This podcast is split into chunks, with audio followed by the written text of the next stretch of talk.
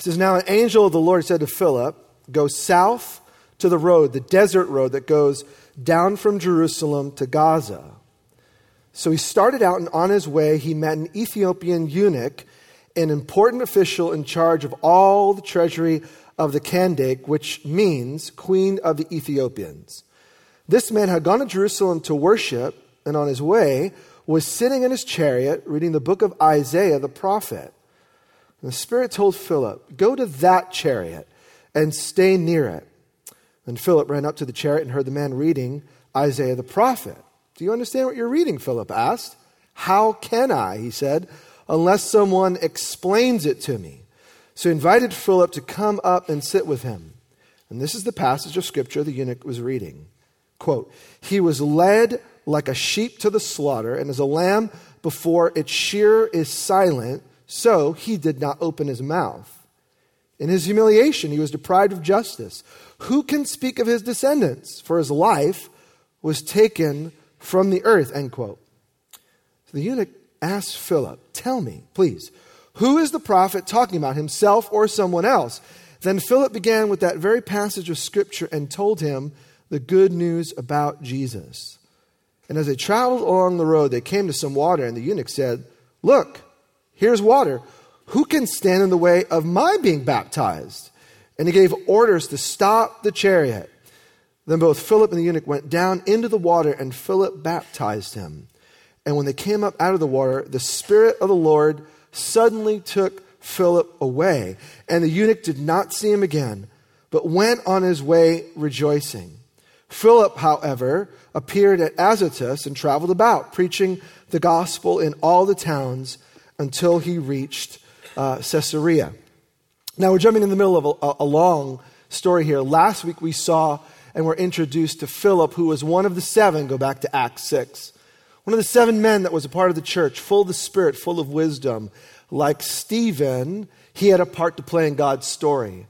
If you're wondering where we are, in the section of Acts, we're getting four profiles, because the good news is going from Jerusalem, where Jesus died and rose again, and it's now going to go to the ends of the earth, and Luke is telling us how this happened. God uses people. He always has, he always will. If you want to see the gospel move forward, it's going to take people, and so he uses people like Stephen, who gives his life for the cause, and now he's using someone like Philip, and Philip is given in contrast. If you were here last week, we looked at him and his conversation up in Samaria. And I just want us to think about for a second, before we look at this text, of the contrast Luke gives us. Philip, this is the kind of person he is. He's in the north.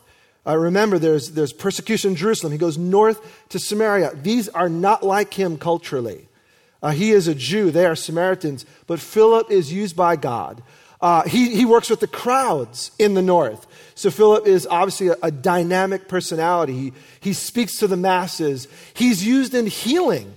So demons come out with shrieks. People who are sick are made whole. There's a massive move of God going on in Samaria. Now notice the contrast with this story. He's in the north. Now where does God say to go? To the south. He's working with the crowds. Now it's to one person. He's doing miracles in the north, and now it's a conversation in the scriptures in the south. What Luke is doing is telling us the type of person that Philip is, and you notice the variety. Now, who is Philip? Now, it doesn't say it here, but go to Acts 21. We'll just throw it on the screen for time. We see Philip again, and we get a clue at the end of the story. Leaving the next day, 21 verse 8, we reached, this is Luke speaking, Caesarea, and stayed at the house of Philip the evangelist, one of the seven. Now, for some reason, it doesn't tell us this in chapter 8, but Philip is one of the people in the church that is gifted by God to do something. So when you read Acts 8 and you read the life of Philip, you're like, man, I am nothing like this guy. It's okay. Because you're getting biographies, you may be more like Stephen. You may be more like Saul, who becomes Paul. You may be more like Cornelius. You may be more like Peter. You may be more like Luke. There are all sorts of profiles in Acts and all sorts of people, because God doesn't cookie cutter the church. He gives everyone a unique ability, a gift, and he does it for a reason. I'm going to go ahead to Ephesians. We're going to get somewhere eventually, but this background is helpful because Philip is a gift to the church. Ephesians 4:11 and 12, when Paul is later writing about what these gifts are like, he says, "So Christ himself gave," and just catch that. Jesus gave Philip to the church at Jerusalem, which becomes the church in Samaria, which is going to become the church in Egypt. Philip is a gift. He gives to the church who? Apostles. So you have Peter and John, who are apostles in Acts. He gives the prophets. He gives the evangelists. He gives the pastors and teachers to equip the people for works of service so that the body of Christ may be built up. So I wanted us to pause before we look at what Philip does here to realize that in the church early on and in the church today, God has all sorts of people. And everyone that does anything in the church, we need to see them, men or women, young or old, new to faith or seasoned, as a gift. So when I look at Philip and Acts 8, I don't want to look at someone who's unlike me or strange or different. Rather, I want to appreciate that everyone in this church and everyone in the church in the first century is a gift by Jesus for the building up. All of the giftedness is for the good of everyone. So don't think, if you're new to faith or you're just walking with Jesus and trying to figure it out, that, well, I am like a Christian here, but then God gives like super Christians to the church to really do the stuff. But I'm not like one of them, so I'm just going to stay at this level. No. The only reason God gives unique gifts like apostles and prophets and evangelists and pastors and teachers, which are still around today, the only reason he gives that is because everyone needs to be built up. So let's look at Philip this way. Philip is someone who's supposed to inspire me to be more like Jesus. Because Jesus is the apostle, prophet, evangelist, pastor, teacher. Jesus is all of that. The unique people that we have today are just one slice of who Jesus is like. So you may be one of these, or you may be one that ought to be inspired by people gifted to the church. The goal is not that I look at Philip and say, that's not me. The goal is I look at Philip and say, how can I live more like Jesus? And because Philip is like Jesus, how can I pull some of the giftedness that he has? Well, that's just a little bit of the background. Now, why does this matter right now? We're just going through the Bible, right? And I think it's huge that we would hit this text at this time in the calendar year. June is like tomorrow, right? It's the end of May. And something happens in the state of Oregon that's miraculous. Pasty white Oregonians get a tan and a burn and both, right? We are suddenly outside. You are grilling again. You're walking out. You're smiling. You're nice to people. You're getting to know neighbors that you have not seen for 9 months. I mean, this is the way it is. And as we move into the summer, I think Jesus wants us to be inspired like someone like Philip, to take a little bit of his life and make it my own so that I can be the type of witness to the community that Philip was. So summer's coming, and here we are. Now, there are 5 things that we're going to see in Philip's encounter with this eunuch that you can lay hold of. This is so simple, so practical, but I want you to write it down because what Philip teaches us is still applicable for today. The first thing, write it down. How do you live this kind of lifestyle where people get introduced to Jesus through your own life, through your own words? The first thing we see is let the Holy Spirit lead you. What's going on here is not a work of Philip. Now, Philip is an evangelist, and evangelists by design are able to go into all sorts of environments, size it up, and be used by the Spirit to preach the gospel. So God gives evangelists to the church, and Philip is one of them. But notice how he was in the crowds, and he can speak to the crowds, but now the Spirit leads him to a unique work. Look at verse 26. An angel of the Lord, a messenger of the Lord, said to Philip, "Go south to the road, the desert road that goes down from Jerusalem to Gaza." So he tells them exactly where to go. And then later on, if you look a couple of verses down, verse 29, the Spirit told Philip, "Go to that chariot." What do we learn from the evangelist? The evangelist is a gift to the church to remind us that the Spirit of God is still speaking. The Spirit is speaking to people, And he's wanting to speak to you like he speaks to Philip and give you very clear directions about what you to do with your life, what you to do with your day. And there are people right now, just hear this, we see it in the story, but we see it in our life. There are people with your name on it. God has people that he wants you to influence for the good news of Jesus. And what Philip does is what we're called to do. He listens to the voice of God. He makes room in his world to hear from God. A messenger of the Lord says, do something that's stupid. And you say, well, what do you mean? It makes no sense. If you look at the context and what Luke tells us here, he's in the middle of a city-wide revival. A church is exploding. People are coming to faith in Jesus. He's at the center of it all. Peter and John come down. The Spirit comes and they speak in unknown languages. They're now used. God is at work in Samaria. The last thing you do if you're Philip is leave, right? If you think about anything happening, you're starting a company and it really takes off. What's the worst thing that you can do if you're the entrepreneur that started it is leave. Because that person that's uniquely gifted to start something is a person that can feel it forward. But God does not work like 5-year business plans. Amen. He does not. God's ways are always better than man's ways. And so right in the middle of renewal, revival, God at work, the Spirit, an angel of the Lord says to Philip, no. Your work here is done for now. I've got an assignment for you. Let the Holy Spirit lead you. So when it comes to witness, when it comes to sharing the faith, when it comes to being used by God, let's just take the pressure off of us for a minute. Who is the hero of this story? It is not Philip. It is God himself. God is the one who wants to get his gospel out. God is the one who's moving him to Samaria. God is the one doing miracle wonders. God is the one leading people to himself. God is the one sending the Spirit. And now God is the one sending Philip to a new place. And so you don't have to worry. I don't have to worry about where to go and who to speak to. What I need to worry about is, am I listening?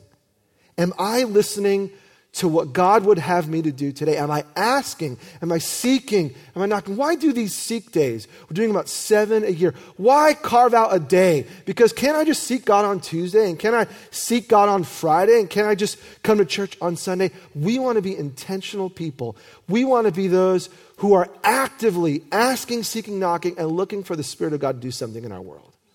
And so we purposefully get together. And I think that's what you see here in the text. Philip is one who leaves a city-reaching movement, and he goes to reach out to one person.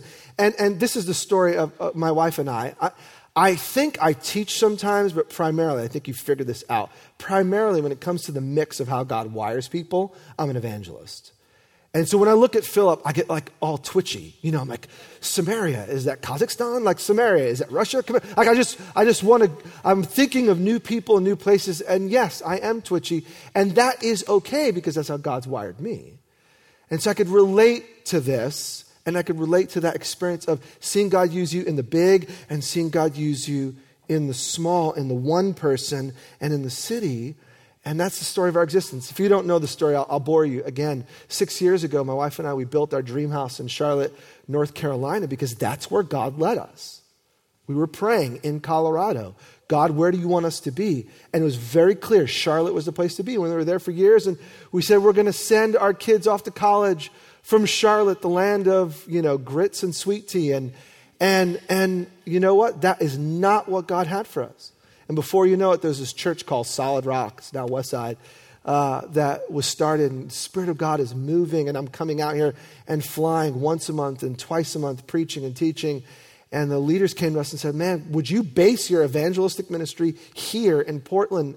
We had been here before, so it wasn't new. Would you come back to Portland and base from here, and we'll send you out, and we'll send you with cash, and we'll send you with people, and we want to see a move of God. Will you please come here so that when you're here, you could preach and teach, and your family could be blessed? And we're like, that just makes no sense. This is crazy talk. And here I am. Because of Acts 8. Because that's what the Spirit does.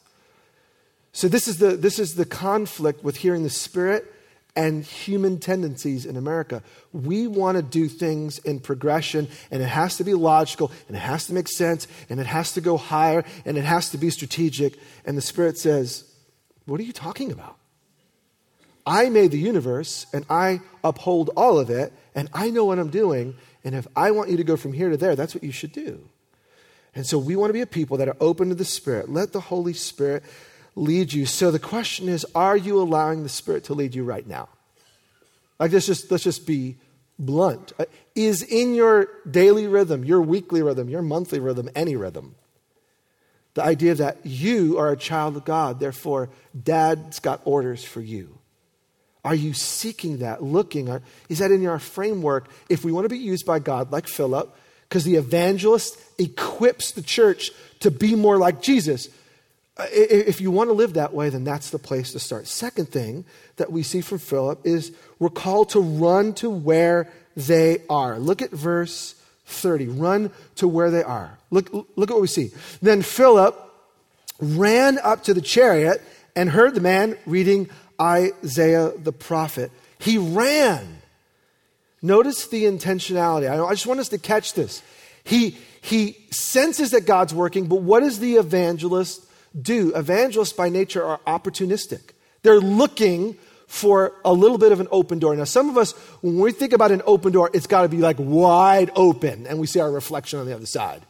An evangelist, if you give them a little bit of a fraction of a crack, they will kick it because they see that any little bit of an open door. Did you like my kick? I mean, I'm actually sore, so I can't get my leg up at all. But they look for the open door and they jump in it. Philip runs. And so the evangelist is a gift to the church to remind us that if there's any small bit of an opportunity, you and I, as the people of God, as followers of Jesus, should seize it. We shouldn't wait. We shouldn't talk ourselves out of it. When Jesus is at work, and you see that your name is on it, you should run to where God, even if you don't know what to do, even if you don't know what's going to happen next. Some of us by nature are more timid, and we need 35 confirmations before anything happens. But let the evangelist speak to you this morning to say, yes, you can do it. You can be used by God in ways bigger than you and more profound than you, and it may not make sense, but if Jesus puts your name on it, you should go for it. Go for it. I think of Luis Palau right now. 80 years old. He's my hero. 80 years old. He has been talking about doing an evangelistic outreach in New York City for 50 years. Is it 50 years, Jim? I would like to say 90 years, but that would be evangelistically speaking. He's only 80.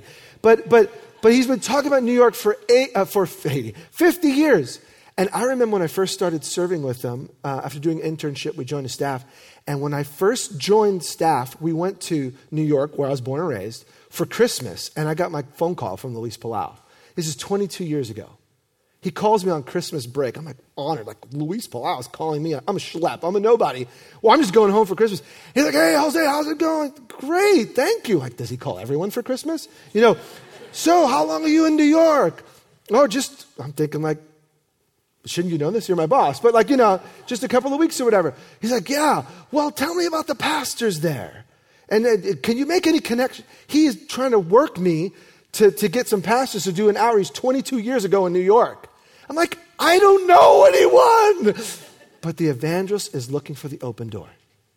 They're looking for the open door. They're running, and after running and chasing and running and chasing and running and chasing, God is giving Luis the desire of his heart, and God willing, here in just a little over a month, there's going to be a huge outreach. There's outreaches happening right now all over the city. Andrew was speaking yesterday. One of his sons is here this morning. Andrew Palau was speaking just yesterday, kicking it off, and God is at work. Why? Because when the Spirit leads, we go through the open door, we run to it.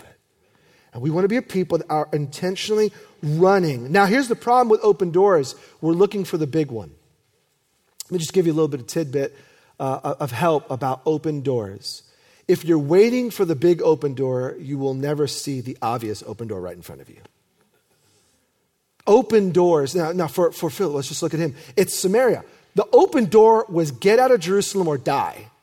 Okay, that was the open door. He left, and he goes to Samaria, but the Spirit is doing something in a foreign land, and so he seizes that open door.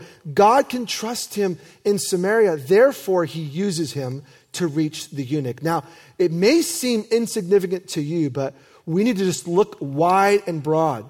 Samaria got a big move of God. The Ethiopian eunuch is just one person, but one person going home is going to make a big difference. And there's an entire church that traces their history 2,000 years back to the Ethiopian eunuch who is reached. So you never know how significant that door may be. You never know that one person that you're working with or going to school with or at the gym with or hanging out with. You have no idea who that one person that you're investing in right now, what God's going to do in their lifetime. Someone preached the gospel to Luis Palau in no man's land, Argentina, at a camp. And he was converted to Jesus Christ, and God has used him in ways that are more profound than most. But it's not about Luis Palau. It's not about the evangelists. It's about them being used to inspire us. Any one of us can be used by God in ways like Philip if we're open to it. So we run to the open door. Sometimes that means being faithful where you're at. If God put you somewhere, can I state the obvious? God knows what he's doing. You're like, but I don't like my job. God knows what he's doing. He's working on something called character. Say character. Character. You see, my character should grow to be more like Jesus this year than last year. So God puts us in very difficult circumstances, tough relational spots, whether with friends or relatives or spouse or kids. He puts us in difficult work environments. He puts us in difficult neighborhoods. He does all of that because he's more interested in your character being more like Jesus than you. And so what God does is he puts us, but also he puts us there to test. Are you going to make the most of this opportunity? I'll never forget when I first talked to Luis Palau. I wasn't even serving with him. I was just an evangelist wannabe. And he came into town and I got a 2-minute meeting with him. And so he says, so you're an evangelist. And I'm like, I think so. Because at this point, like, what am I going to say to this guy?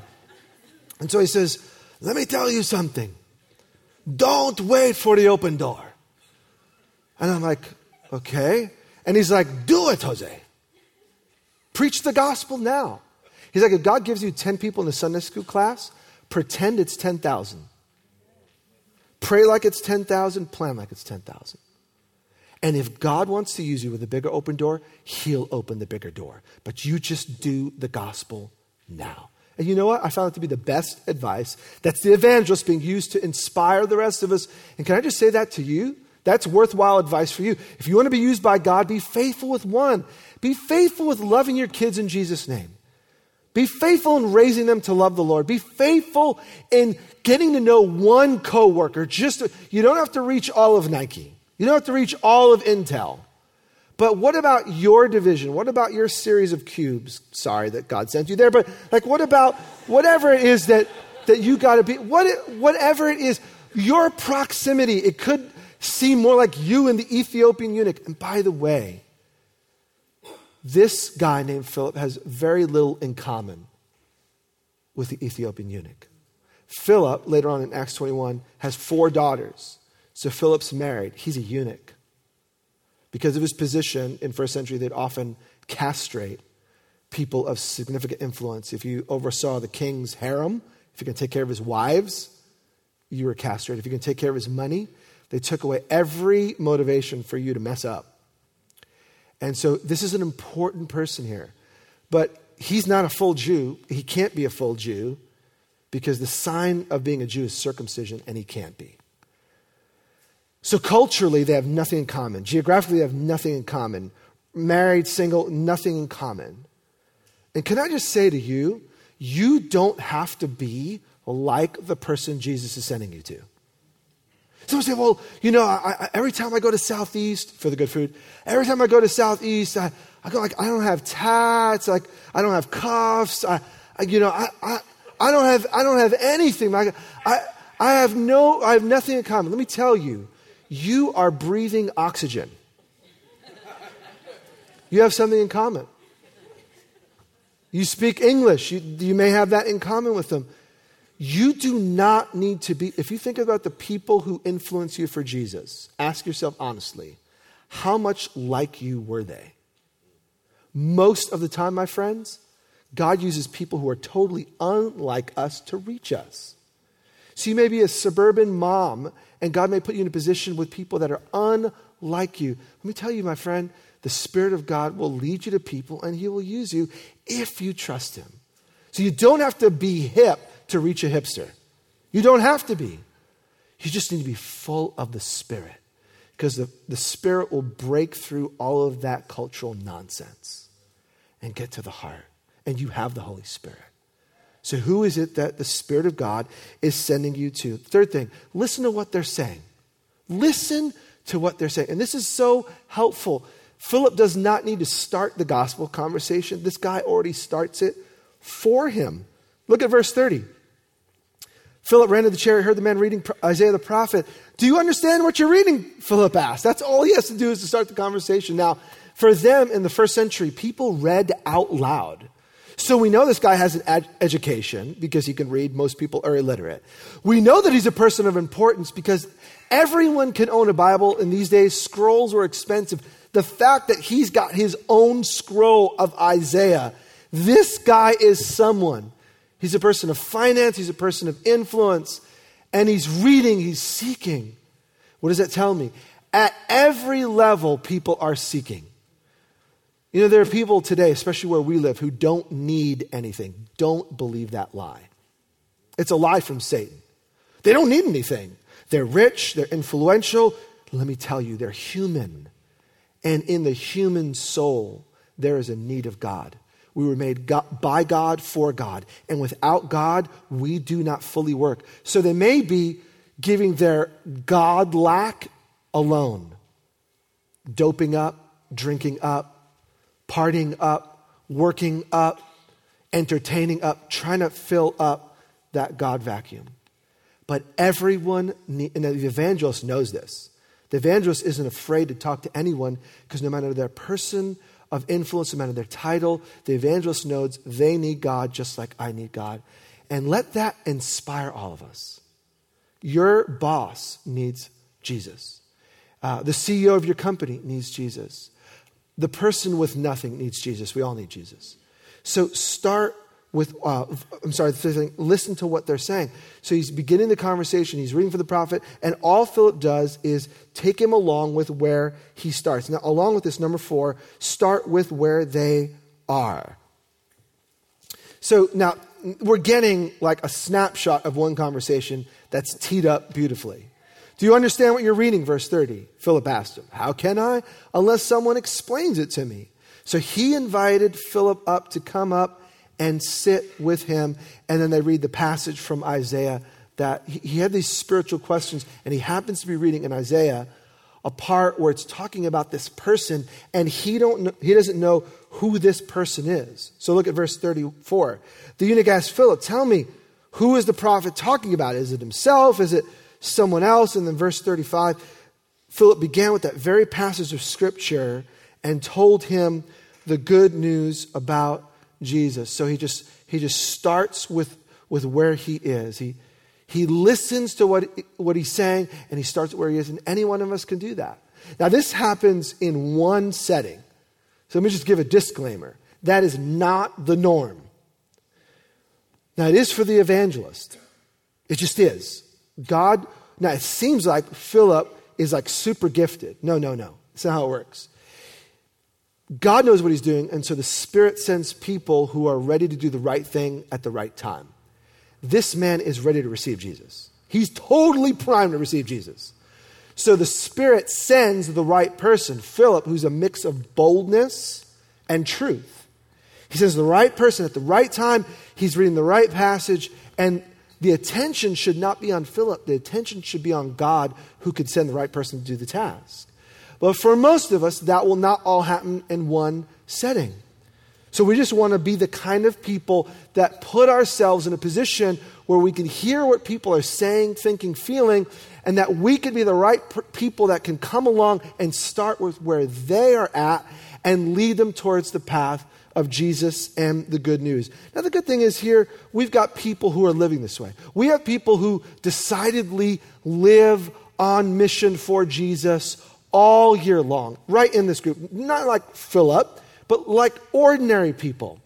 I think of Scott and Orlena and Tony Vidicic and Beth and others. They take an annual trip to Disneyland because they got rid of their kids. They married them off. They didn't get rid of them, but they married them off. They raised them, and now they're smart. They go to Disney without the kids. That's my dream. Like, kids are out the door. I'm going to Disney every year. You know, I'm going on my rides.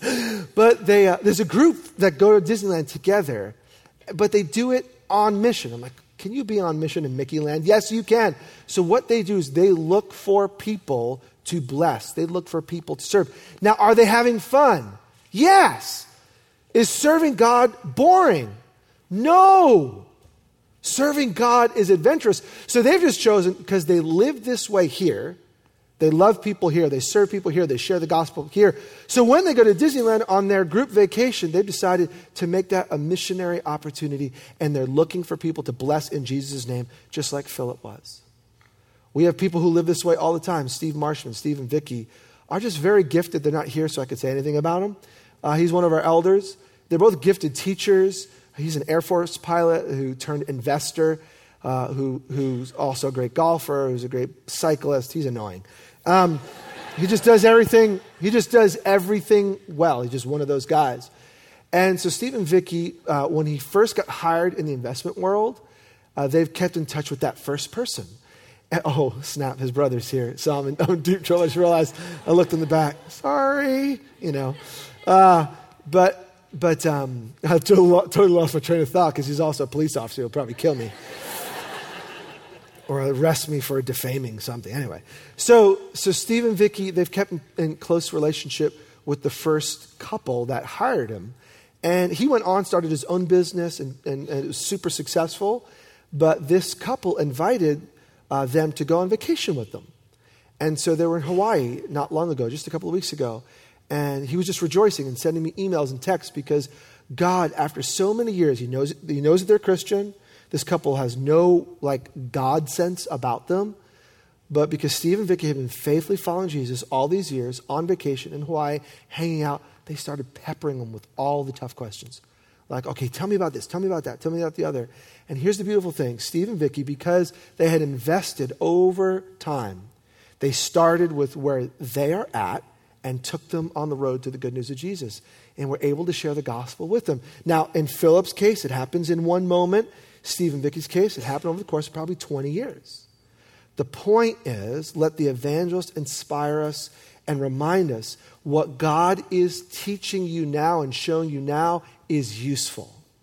What you get here on the weekend, what you get when you're together with your missional community, what you get when you podcast or you're reading or seeking, God's going to use all that stuff. Now, Steve and Vicky both went to Western Seminary and did a master's, not full degree, but a master's certificate. Why? They wanted to know the Bible better. And they wanted to be able to teach it with more authority. I'm not saying you have to do that, but I'm saying that training that they did over years, not only is it paying off in a blessing to us as they teach and they lead, but was totally useful with the questions that their friends were asking. What am I saying? I'm saying whatever you know of Jesus, whatever Philip knows of Jesus, that's what he shares. Whatever you know of Jesus is enough to share with the people around you, but let's not get satisfied. Let's not be content with what we know. Part of the reason that we pursue Jesus is because Jesus is glorious and he's worth pursuing, right? I want to know more about Jesus. Why? I'm his child. I'm connected to him. I'm full of his spirit. I want to know the Lord, but I also want to be useful. And so if you want to be used of God, be someone who's actively pursuing Jesus in your own way, but also look for people around you who seem to be doing well in pursuing Jesus and ask for their trade secrets. Ask what they're reading. Ask good questions. Ask people that you admire, that you look up to. Ask, what are you reading? How do you study? Where do you go for answers? What websites do you look at? Who are you listening to? Be someone who asks, seeks, and knocks, and God will use that. So start where they are at. Now, God is patient, so hear that. It may take 20 years to share the full story with the people. It may take 20 minutes. It may take 2 weeks. I don't know. But I want to be ready because Philip was ready. I want to be ready to be useful for Jesus. And the last thing is be faithful to share God's words. Be faithful. So Philip is given a great situation. He's reading Isaiah the prophet. The guy doesn't know what to think of it. He's talking about the prophet. He's talking about someone else. And Philip simply says, yes, he's talking about someone else. And I actually know the person he's talking about. He's talking about this Jesus of Nazareth. And from there, he points them to the Messiah, the promised one. And because he is seeking like a Jew, he'd gone to Jerusalem to worship, he knew the Bible story well. And so Philip's just able to connect the dots of what he knows about God and Scripture and the story of God. And he's able to see where Jesus fits all those spots. How's that going to happen with your friends? It's going to look different. They've got no Bible. They've got no church background. They've got no history. It's going to look different. Then don't go to Isaiah first. My goodness. You want to talk about a confusing book of the Bible?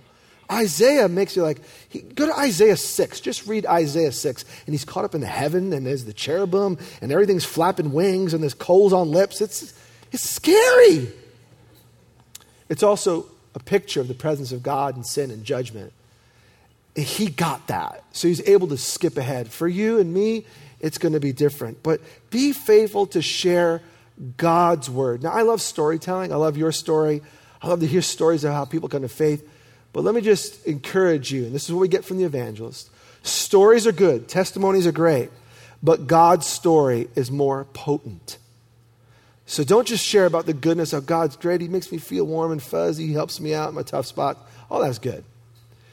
Learn to share God's story. Know the story of God, because what God has said and what God has done will transform lives. I think one of these Sundays we're just going to get up and read the Bible. I'm not going to tell you when because you won't show up. But we're just going to get up, we're just going to read the Bible, because just reading the Bible will totally change your world. Just hearing it. The Spirit of God will say, yep. Oh, you see where you're not lined up? Oh, did you know? The Spirit of God will teach. And so we need to be a people of the book. We need to be a people who know the Word of God so that we're able to share the Word of God in language that people understand. Now, I hope that doesn't discourage you. I hope that I was like, 5 steps to how to do this. I don't even know how to do one. Let me tell you, if you have the Holy Spirit, the Spirit will draw you to the places where you'll be useful. Just be open. Now, a couple of things that we can get out of this that we can apply right here and now. I am all about hearing and doing. If we just hear, we're like James. Don't be hearers of the word, but be doers as well. Because real faith is when we hear what God has said and do something about it. 3 things that you can do right now to be a part of God's plan. The first thing is to believe on Jesus, follow Jesus, and be baptized. And this morning, if you're here and you've not yet started following Jesus, he brought you here to hear this story about a man who was this close to knowing God for himself, and God sent Philip to remind him that this person is Jesus. And this could be your first Sunday or your 100th Sunday. I'm here to remind you in Jesus' name. He brought you here this morning to remind you that your sin, it's horrible, but Jesus is greater than your sin. And Jesus' ability to do in your life is greater than your ability to mess up your life. So if you'll simply give your life over to the leadership of Jesus, he will do the changing, he'll do the fixing, he'll do the transforming, and he will make the rest of your days useful. And at the end of the road, you get life with Jesus now and life with Jesus forever. And that's the gift of God. And you ought to receive that. Everyone should walk out of here a follower of Jesus. There's absolutely no excuse for anyone else. Unless you have a question you haven't had answered yet, feel free to come up to me or one of the leaders afterwards. There are real answers to your questions, but most of us know enough to know that we need Jesus to rescue. And this morning, I'm going to invite you to become a follower of Jesus. And then next Sunday, we're going to anticipate you're going to come back. We'll have a baptismal right here, I think. Here. And we'd love to see you publicly say in front of everyone else. Like this man, he hears, and what does he say? He has to tell Philip, look at verse 36. Look, here is water. What can stand in the way of my being baptized? He's so giddy. He's like, come on, man, get me wet. And they stop the chariot, and he's like, I'm in. Because he realizes, I'm now a part of the family of God. And it's not because I become a faithful Jew. It's because Jesus was a faithful Jew. Jesus was faithful when I'm not. And now Jesus can remove my unfaithfulness and cause me to be faithful and to live for God. And that's your story. My friend, walk out of here following Jesus. And next week, be baptized. The second thing that we can do, maybe you've already done that, is ask God to use you. When is the last time you actually said, God, I want to be used. I really want to be used. Not like, if you got nobody else, I'm available. Which is like most of us. Like, you got bad.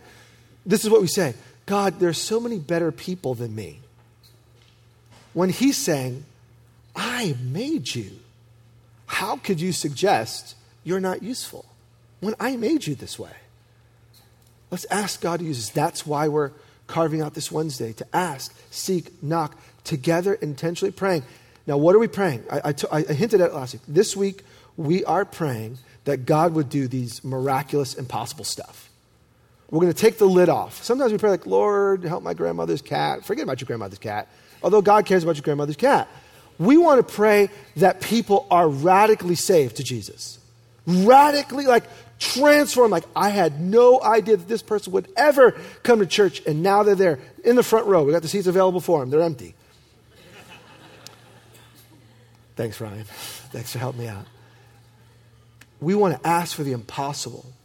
Now, how do we do that? I'm inviting you. Come at 6:30 in the morning on Wednesday. Come at 7 at night. If you can't come, connect with some other believers. Carve out 20 minutes, 30 minutes, an hour.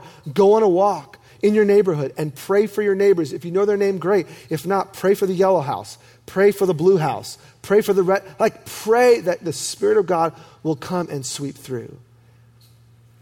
Sidebar. Some of us are afraid to pray because we just don't believe. Like, we just like, what's the point of praying? Because they're Oregonians. They're not gonna listen. Philip reminds us, Acts reminds us, God is bigger, God is greater, and God wants to press through, and he's willing when we'll stand with him. God always uses people to push his movement forward. So what can we do right now? The third thing is we can write down an impossible prayer. We want to pray big because we want to see God do great things, and God wants to do great things. Sometimes God is limited, and hear this carefully. I'm not saying God's ever limited because he's created the universe, but God is limited in what he will do in our lives because of our unbelief. The problem is not God. He's able to do anything, but he works through faith. Without faith, it is impossible to please God. So if we do not believe, which belief is hearing and acting, if we don't act in accordance with what we believe to be true, then God's not going to do that in our world. He's just not. He's chosen to work through belief. When those who believe in him call on his name, he chooses to move and chooses to act, and that's why we pray. We pray because we believe it actually matters, and that God's going to do whatever God's going to do sounds right, but it's actually scary. God is going to do what his children plead for him to do because we believe in him, and he's good, and he wants to act, but he's calling on us to partner with him. And so will we do that?